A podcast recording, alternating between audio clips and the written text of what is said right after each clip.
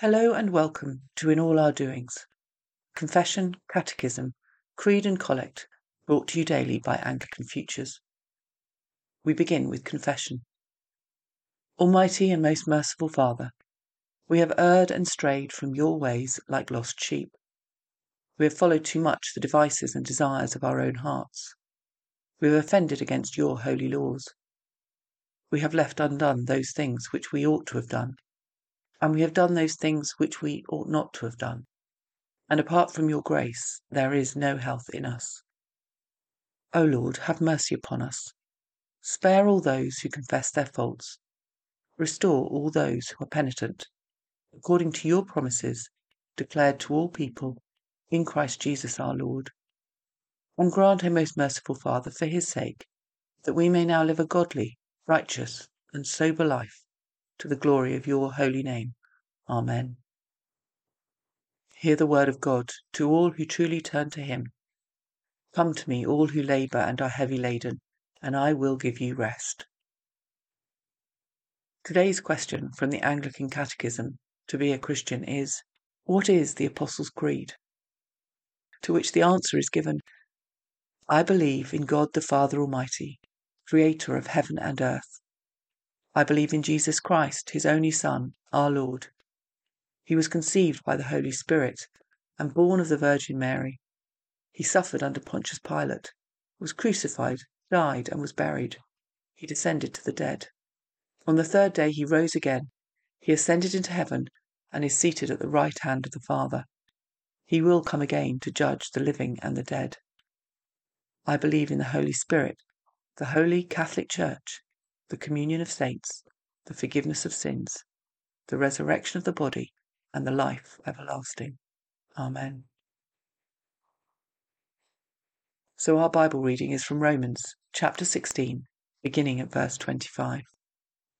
Now to him who is able to establish you, in accordance with my gospel, the message I proclaim about Jesus Christ, in keeping with the revelation of the mystery hidden for long ages past, but now revealed and made known through the prophetic writings by the command of the eternal God, so that all the Gentiles might come to the obedience that comes from faith.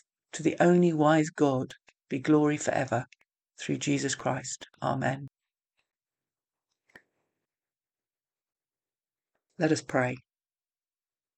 Our Father in heaven, hallowed be your name.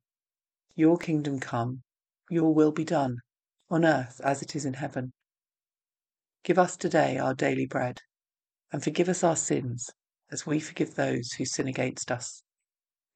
Save us from the time of trial, and deliver us from the evil one. For the kingdom, the power, and the glory are yours, now and forever. Amen. Today's Collects. O God, our refuge and strength, true source of all godliness, graciously hear the devout prayers of your church and grant that those things which we ask faithfully we may obtain effectually through Jesus Christ our Lord, who lives and reigns with you in the Holy Spirit, one God, now and forever. Amen.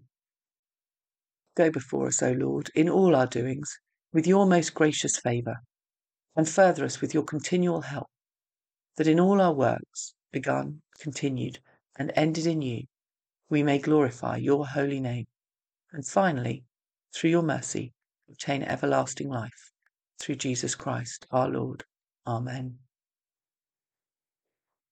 Now may the God of peace, who brought again from the dead our Lord Jesus, the great shepherd of the sheep, by the blood of the eternal covenant, equip us with everything good that we may do his will, working in us that which is pleasing in his sight, through Jesus Christ, to whom be glory for ever and ever. Amen.